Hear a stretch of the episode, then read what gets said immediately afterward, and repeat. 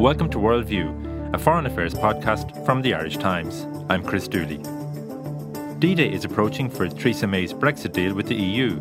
The British Prime Minister opens five days of debate, today, Tuesday, in the House of Commons that will culminate in a historic vote on the deal a week from now.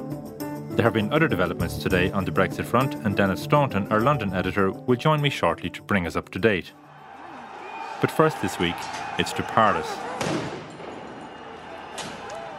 The streets of the French capital last Saturday where an anti government protest turned violent, leading to large scale damage to property around the Arc de Triomphe and Champs Elysees, and more than 400 arrests. More than 260 people were injured. The demonstration was one of many that took place across France at the weekend and followed weeks of increasingly violent protests organised by the so called Gilets jaunes or Yellow Vests movement against planned fuel tax increases. Four people have been killed in the violence to date. It all amounts to a very significant challenge to the authority and credibility of the French President Emmanuel Macron, and today his government backed down in the face of the protests, announcing a suspension of the fuel tax increase for six months. Lara Marlowe, our Paris correspondent, has been following the story, and she joins me now from Paris. Um, Lara, before we get to the significance of, of today's development and the, that French government decision, could you tell us something first about this Gilets jaunes, Yellow Vests movement? Where did it spring from? Well, it, has been a brewing for a long time uh, without anyone realizing it. In fact, that's what the prime minister said in his in his speech. He said um, this this was bubbling away. It was often silent. Uh, out of out of pride, he said, but today it's expressing itself with force and in a collective way. Um, I think it probably goes back to Macron's first summer in power when he uh, did away with part of the wealth tax, which was very ill received, and he also decreased the housing allowance, uh, and he, he's he's also raised taxes on uh, old age pensioners. And there there has been a perception, not just a perception, it is fact that purchasing power for the very wealthy in France has risen significantly while it has decreased for the poorest French people. And it's the basically the injustice of this situation, the really flagrant income uh, inequality in France which has egged these people on, and and it just exploded um, three weeks ago. Suddenly, it took on a, a, name, Les Gilets jaunes, and a symbol, these these yellow vests that all French motorists are required to carry in their cars. And I think it, in the beginning, the government thought it would just sort of go away. Um, I was at a meeting with one of Macron's advisors where he, he made fun of Jacline Mouraud, who's one of the, the initial leaders of the of the movement, um, and it, but they didn't go away, and it got bigger and bigger and bigger. And the polls show that something like eighty percent of the French support them. Now it's it's said that the um, the vandals who did most of the damage last Saturday are either extreme left or extreme right. There's an anarchist streak in the movement. Uh, but despite this violence, the majority of French people still support uh, the yellow vest, and a lot of them don't even mind the radicalization of the movement. Uh, France, as you know, is is deeply um, impregnated by this revolutionary spirit, the glorification of the French Revolution. Uh, they're taught this in schools, and the, uh, the the feeling among French people is always unless you resort to violence, unless you go to the streets, unless you make yourself heard, you will never get anything from the government. And what has happened now is that the tables have turned. Uh, the street is is in power today, and the government is on the run, and that's what uh, the prime minister's speech today showed. And how is the movement organised? Does does it have any leaders as such, or it's a kind of grassroots movement? But but you know how, it, how does it operate? Well, it's the first time actually in France that I know of that a, a movement has been organized isn't really even the right verb because it's it's very haphazard and, and chaotic but it's happening on social media. Uh, and the Interior Ministry says that now they've stopped using Facebook and social media and they are resorting to these encrypted uh, means like WhatsApp and uh, other encrypted sites, uh, so which makes them very hard for the police to follow to know what's going on. In fact, the Interior Minister said last night in a hearing that um, France's neglected intelligence on domestic opposition because they were worried about the Islamist uh, jihadist threat. And they haven't, they aren't really able to get a handle on these people and how they're organizing and what they're doing. Uh, so it's, it's very scattered. Um, there were at least 13 websites yesterday calling for what they call Act Four of the of the movement, which would be the, the fourth big demonstration uh, that's supposed to take place next Saturday. And the government not only can't control it, can't really they they they're, they're they can't even keep an eye on it. They don't really know who's doing what and how. Uh, and there, there have been about a dozen so-called spokespersons who've emerged, but as soon as they put their name to something like there was a petition in one of the Sunday papers to calm things down, they are denounced on social media by other Gilets jaunes. So nobody really owns the movement. Um, a lot of the sympathizers uh, of the Gilets jaunes in the demonstrations have told journalists that they like Marine Le Pen's national rally, her Rassemblement National. There seems to be a strong um, populist, nationalist, far right element, but it, it goes beyond that. It's basically the middle, lower middle class, I'd say. It's French people who've moved out of the big cities, who have to use their cars a lot and who suffered a lot from the increase in fuel cost. People who feel neglected by the government and who feel that they've been treated um, very unfairly by the government. It's also people earning low salaries, uh, people earning one or two thousand euro a month who can't make ends meet, who who say that they they can't even buy um, fish, for example, which is very expensive. Fruit and vegetables are very expensive.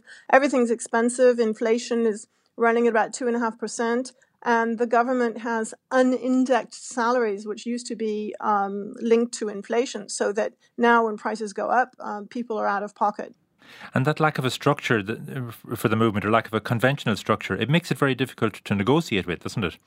Absolutely. In fact, the prime minister was supposed to, he had offered to negotiate with the Gilets jaunes today uh, at Matignon at his office, and uh, basically it fell through because the the um, yellow vest who were supposed to come said they were getting death threats. Uh, there's a lot of violence just in the air. Uh, there's this sort of constant threat of violence, that this feeling that anything could could explode anytime, anywhere. Um, not so much literally explode, but just that that you know vandals can suddenly break windows, just to start looting.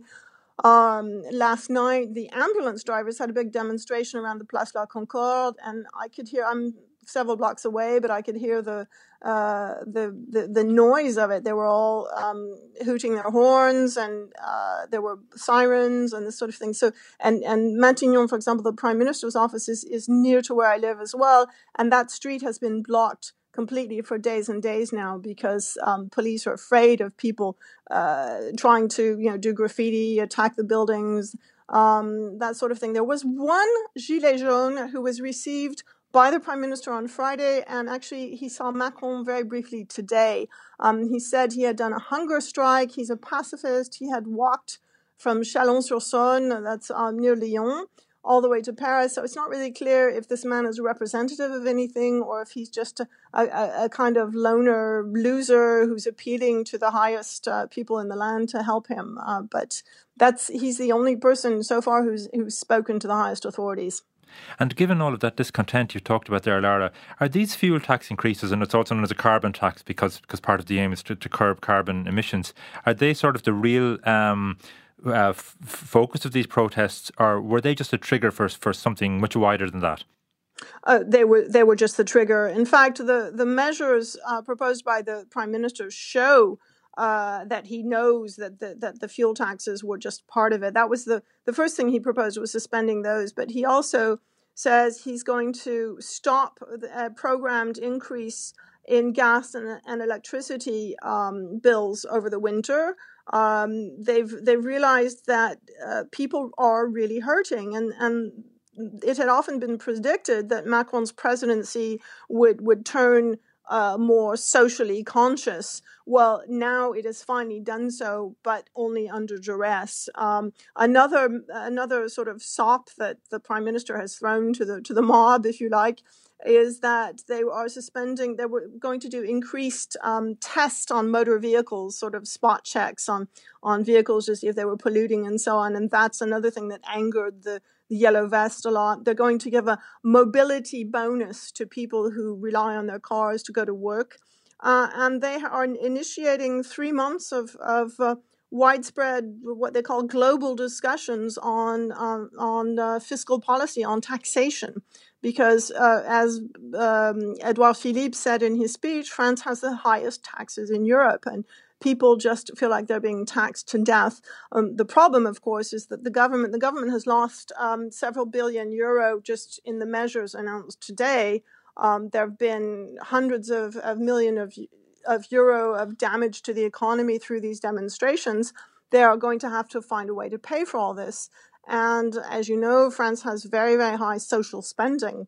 So, if on the one hand they can't demand any more in taxation, on the other hand, if they have to decrease social spending, that too will cause unrest. Uh, and the, there's a feeling that we're set for a long period of civil unrest in France, and also that Macron's ability to push through his reform agenda has been seriously, seriously impaired. Um, it was significant that his Minister for European Affairs uh, announced the results of their citizens' consultations on Europe today in total silence. Not a single uh, radio station covered it. It was supposed to be a big event. This was one of Macron's pet projects, and it has just fallen by the wayside. Nobody cares anymore about the European policy. And also, it must be said that the environmental policy remember, Macron had a One Planet summit a year ago. Uh, and this, this carbon tax was part of France's commitment to decreasing its carbon footprint. Um, that too is falling by the wayside. So he's having to sacrifice both his European policy and his environmental policy to the demands of the street.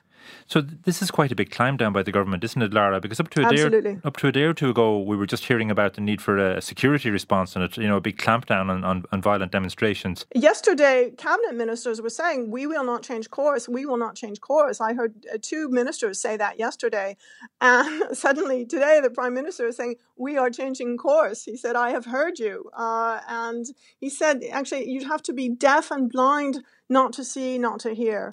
Uh, so it is, it is a complete reversal of policy. And the, the, the fear is that um, once the, the, the, street feels its power, that it, it will not give up. Um, there have been a lot of uh, yellow vests talking on radio and television today, and they're saying they're all saying it's not enough. It, maybe it would have been enough in the beginning. Uh, we would have stopped, but we're too angry now. We want more. Uh, and one of the demands is that Macron reinstate uh, the entire wealth tax as it was before he came to office. I don't see how he can do that. Um, this uh, measure was much loved by the business community, by business management. Um, some fortunes had started even trickling back into France, people who'd left as tax exiles um, that is that is threatened now too because uh, because of these popular demands. So these protests are going to continue, Lara. Are they? The next one was due to take place next Saturday. So, notwithstanding the government's measures today, you expect them to continue.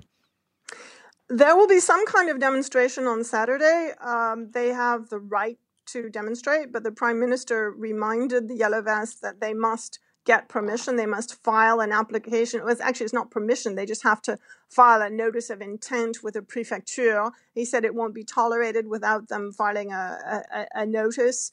Uh, I don't think my hunch is that it will be less violent than last Saturday. I, I hope I'm right. I think a lot of people, uh, perhaps not the leaders, but a lot of people will say this is going in the right direction. The government has heard us, and and so we, we we've won. Although the suspension of the carbon tax is only for six months, uh, which may not have been a wise move by the prime minister, because people will think unless we keep the pressure up on the government, um, they're they're not going to stick with us. They're going to back down. So it's it's really anybody's guess. Um, I, I had a lunch with a high-ranking official who said that. Um, she fears that this kind of violence now, once it gets started, it's very, very hard to stop. And that the danger is that there could be more vandalism, more marches, that we're in for a whole season of it, as, as has often happened in the past. It'll be very, very hard to put the genie back into the bottle. Perhaps Saturday will be peaceful, that you can be sure that there will be thousands and thousands of police and, and probably army as well on the streets to make sure that we don't see a repetition of last Saturday. But the question is, what happens over the next few months? And uh, Lara, you've been covering politics in France and elsewhere for, for you know, a good, good long time now. We, we both observed a political crisis or two in our time. As political crises go, how, how would you rate this one for Emmanuel Macron? It's devastating. Uh, it's it's devastating. I, I personally had very very high hopes when he was elected. Um, you know, he was young, dynamic, intelligent, uh, visionary leader, and it's it's very very sad to see him reduced uh, to he's he's almost a prisoner in the Elysee. I mean, he's cancelled all his appointments. He's um, he was supposed to go to Serbia uh, yesterday, or no, sorry, he was supposed to leave today, I believe, for, for on Serbia. He cancelled that trip. He hasn't said a word since he came back from the G20 summit in Argentina on, on, on Sunday, and everyone is saying, "Well, so where is the president? What's happened to him?" You know, and unless eh, the problem is he, he makes very good speeches. He's made good speeches all along. And one has the impression that he is just inaudible, that no matter what he says or no matter what he does now, uh, people will hate him. They will find fault with him. Um, there's a very, very strong element of, of class struggle here. They, they hate him because he is intelligent and well educated, and because for them he represents an elite which has failed over decades. It's not just his, his term of office, but this elite in power, this technocracy, which has not been able to conquer unemployment. Unemployment is still nearly 10% in France, much higher than elsewhere. Um, they haven't been able to, to conquer crime, insecurity, uh, terrorism, the attacks of uh, 2015 and 16, and, and immigration. And actually, there has been a lot done, uh, but that's not really seen by these people um, and they feel the government is just impotent. They've lost all faith in it, and this is um, laying the bed for, for populism for someone like Marich, uh, Marine, um, sorry, Marine Le Pen's niece, uh, Marion Maréchal, someone like her uh, to win the presidency in 2020. That that is the big fear. That is what is sort of lurking uh, ahead in the future if Macron fails.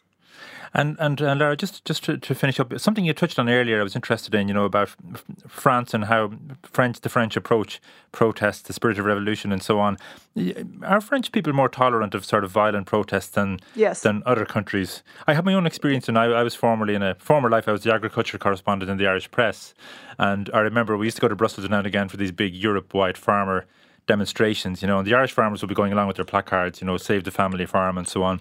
But the the, the, the streets would look like a war zone because the French farmers up ahead would have wrecked the place before you'd have you'd have you'd have mm-hmm. caught up with them, and the lamp, you know, cars were smashed, lampposts knocked over, and so on.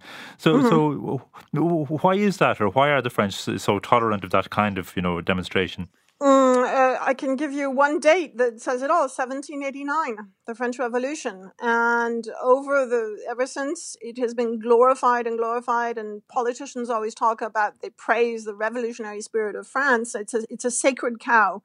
Uh, now, the the historian François Furet has started uh, has said that this needs to be revised in French intellectual circles, uh, including Macron, I'm sure there's a feeling that the revolution has been over overstated, overpraised, that the things that they, they claim that they credit to the revolution actually are have their root in uh, the Enlightenment, um, human rights, uh, all, all, all of the good things which are, are credited to the revolution actually came before the revolution with the French philosophers. Uh, but it's it's created this attitude that um, I have rights, I am entitled uh, the government owes me everything. And if the government is not being fair, if there's injustice, I go in the street and I burn something down and I, you know, I attack a public building and so on and so forth. And that you're right, Chris, there is a very high tolerance for that. I've been kind of keeping an eye on the, the trials that have started for, of the people who were arrested on, on Saturday. And most of them get suspended prison sentences, which, which is, is pretty meaningless. You know, it's a, it's a slap on the wrist. And so you can go and smash a, a plate glass window of a bank on the Champs Elysees, and you'll get a three month or a six month suspended sentence, whatever.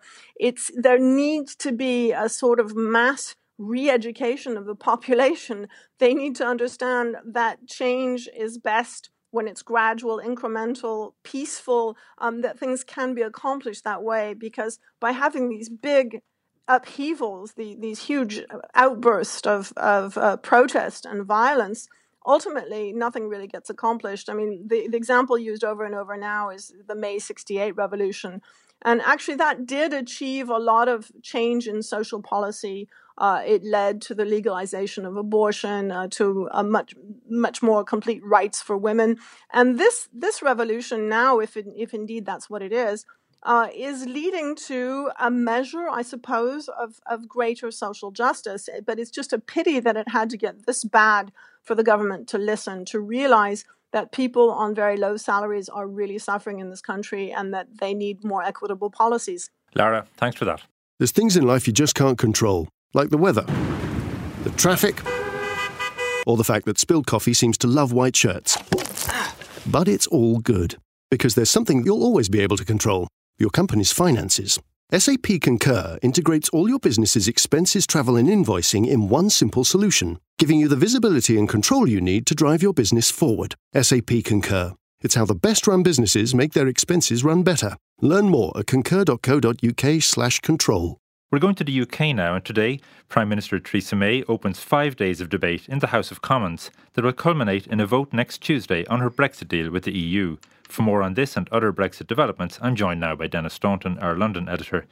Denis, we were all set last night for the debate on Mrs May's deal to begin, and, and, and we're still set for that. But but last night, uh, Monday, the Speaker of the House of Commons, John Bercow, threw a spanner in the works by allowing time for a debate on a motion to find the government in contempt of Parliament for refusing to publish the legal advice they'd received from the Attorney General on Brexit. What's that all about and, and how significant is that? What it's about is that uh, last month Parliament uh, debated a motion uh, and passed a motion uh, demanding that the government should bring to Parliament and show MPs all of the legal advice that the Attorney General, Geoffrey Cox, had given to the Cabinet about Brexit and the Brexit deal. And so the government had initially in the debate they had opposed it, but then they they saw they were going to lose this motion, and so they abstained, and so the the motion passed. But instead of complying with uh, that instruction from Parliament, what they decided to do was to publish a version uh, of uh, of this advice, so a kind of a report on the advice, which they published uh, yesterday on Monday. And then Geoffrey Cox, the Attorney General, came into Parliament yesterday and took questions for two and a half hours about his legal advice and about his legal opinion on uh, on the um, the Brexit deal, and particularly about the backstop, the Northern Ireland backstop. But this was not good enough as far as the MPs were concerned because they said, look, we uh, passed this motion and you already, during the debate, said that you would do what you've just done now. But actually, we asked you to do something else and you can't defy Parliament. And so they then, uh, the opposition parties, including the DUP, they all wrote to the Speaker asking for a debate and uh, a motion uh, to find the government in contempt of Parliament, a rather ancient uh, notion, because they had uh, defied the, um, uh, the instruction of Parliament. Now, we're talking in the middle of the afternoon on Tuesday, and the MPs are debating this right now and the opposition are saying more or less what I've just said. Now, the government is saying that you know they uh, can't break the convention that they don't publish legal advice because this would make uh, the running of government impossible because you know rather like any kind of attorney client privilege.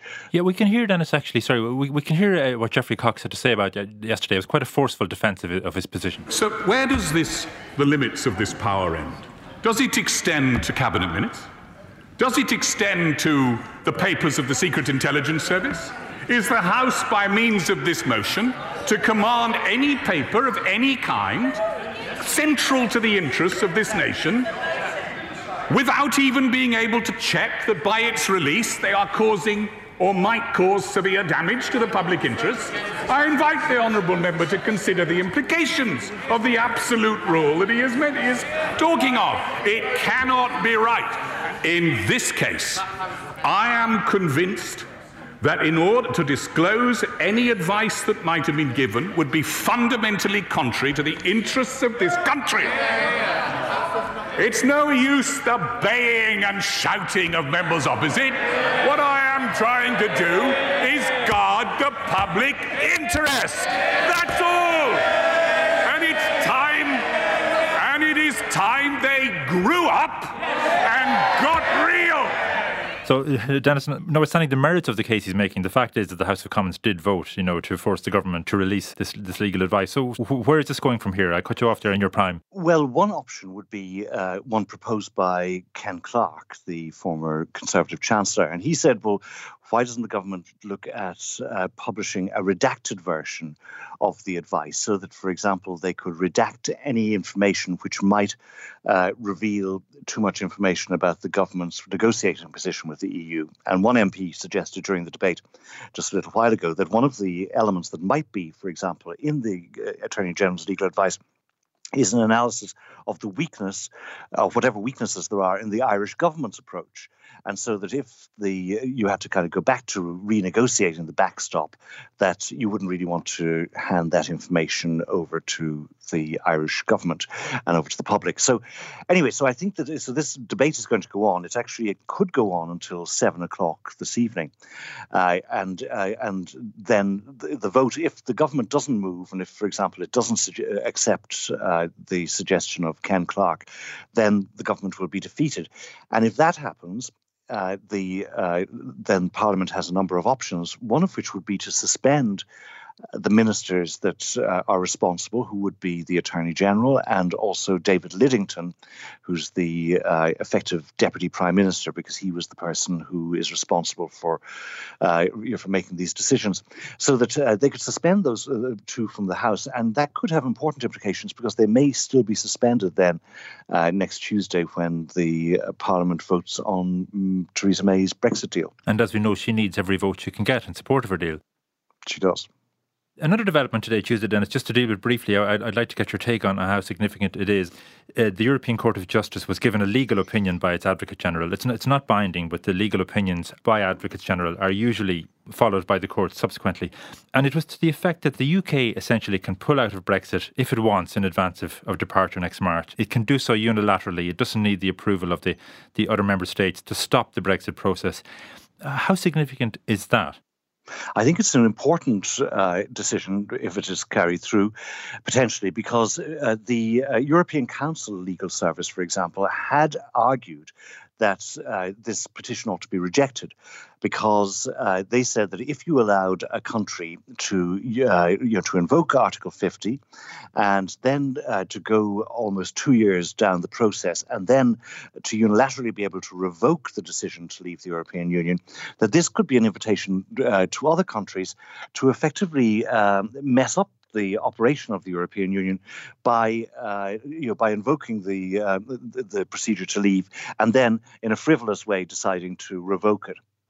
So, what it does do is that it means that those people who are arguing for a second referendum, for example, uh, will have their argument strengthened because one of the arguments against uh, the business of holding a second referendum is that uh, time is running out, and that unless the European Union agree that uh, the fact is that Article 50 is, uh, you know, the negotiating period will run out and the UK will leave the European Union at the end of March 2019. What this ruling, if it is uh, if it happens, will say is that uh, you know if Britain does want to uh, hold a second referendum and Europe is not really playing along, that it has got the power to unilaterally revoke its decision to leave, and then of course it would be under the treaties able to invoke it again if it so chose uh, a few months later. So I think it probably does strengthen the hand of those people who want to have another referendum on Brexit. Now, to come uh, to the, the, debate on the deal, Mrs. May's, uh, Theresa May's deal with, with, with, the EU, it was to begin today. We're, we're not sure what time it's going to begin. It could be late this evening if the, if the other debate we just talked about on the contempt issue, if that, if that goes on. But what are we expecting to happen now over the next few days? Well, there are five days of debate, uh, eight hours every day uh, right up until uh, early next week. And they're going to approach it thematically. So, for example, on uh, Wednesday, they're looking at foreign policy. On Monday of next week, they're going to, uh, the theme is going to be the union. And so Karen Bradley, the Northern Ireland Secretary, she'll uh, open the debate on that, on that day.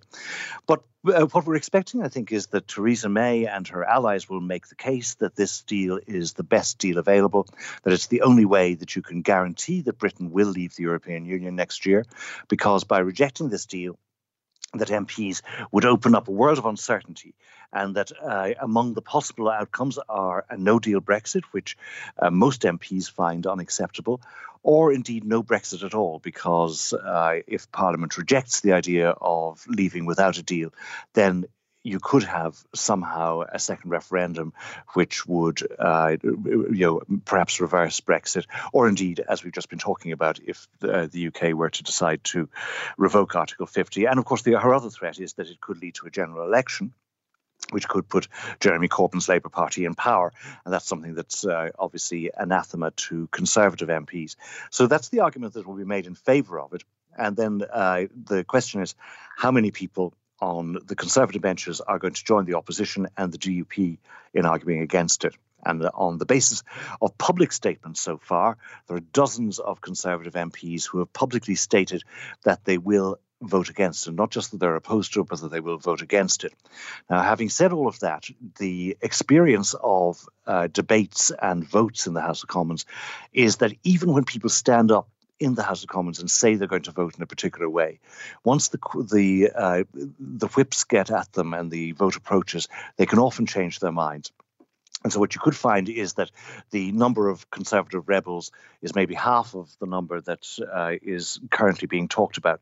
But even on that basis, uh, because there, you know, by some counts, there are already almost 100 Conservative MPs opposed to this thing. But even if only 50 of them voted against the government, the government would lose this by 100 votes.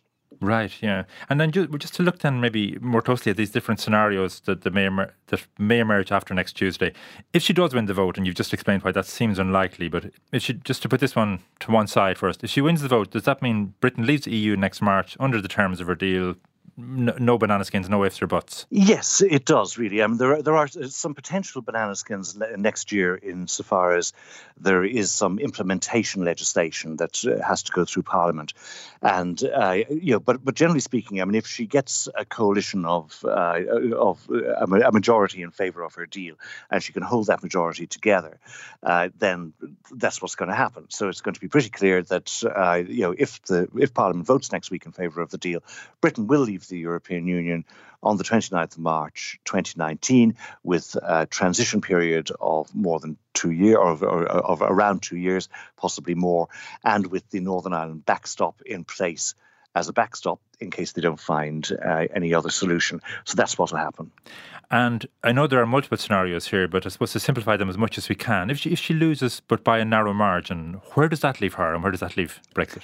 Well, I think what if, if it was a narrow margin, by which I mean, say, by 30 or 40 votes, then I think uh, she would be able to go to uh, to say to Parliament that she's going to go back to Brussels. There's a uh, the vote is on Tuesday the 11th, and there's a summit in Brussels on Thursday the 13th of December, and so she could say, "I'm going to go over to Brussels and I'm going to say uh, I need some uh, clarifications or some kind of something extra, a concession, probably on the backstop and on the terms in which Britain would be able to withdraw from the backstop, and that could take the form of uh, of some addendum to the political declaration.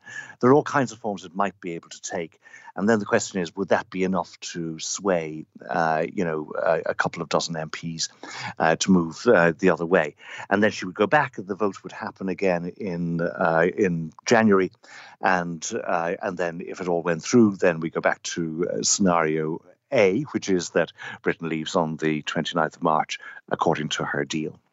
And then there's the, the, sort of the 100 vote scenario you mentioned. Um, where does that leave her? Can she possibly stay in office, for example, if that happens? If she loses think, that heavily? I think that's uh, that's where it, it, faces difficulties because if it, uh, if the deal is defeated by such a wide margin, it's very going to be very difficult for her to go back to Brussels and say, "I just need a tweak here or there." At that stage, you would you know what you would need is something which would effectively render the backstop inoperable. So what you would have to do would be to get uh, something put into the treaty and to the withdrawal agreement, uh, saying that Britain would be able to unilaterally leave the backstop. And that would really mean that the backstop is inoperable because uh, it would no longer be an effective guarantee uh, or insurance policy for the border. And that's something that the European Union is most unlikely to accept. So then, uh, what could happen is that uh, you have a leadership challenge and that uh, you know that you know Graham Brady, who's the chairman of the 1922 committee, he receives more than 48 letters from a Conservative MP saying they'd like a vote of confidence in her leadership. Uh, then she either wins that or loses it. If she loses that confidence vote, then you uh, go to a Conservative leadership election. It's possible you could kind of do that over the Christmas New Year recess, and so that you might be able to have a new Conservative leader in place by early January. Uh, the problem is that if Theresa May does stay in place, her room for manoeuvre is quite limited because there are a couple of options uh, apart from her deal that are on the table. One is a no deal Brexit, and that's something which a majority of MPs uh, think is unthinkable.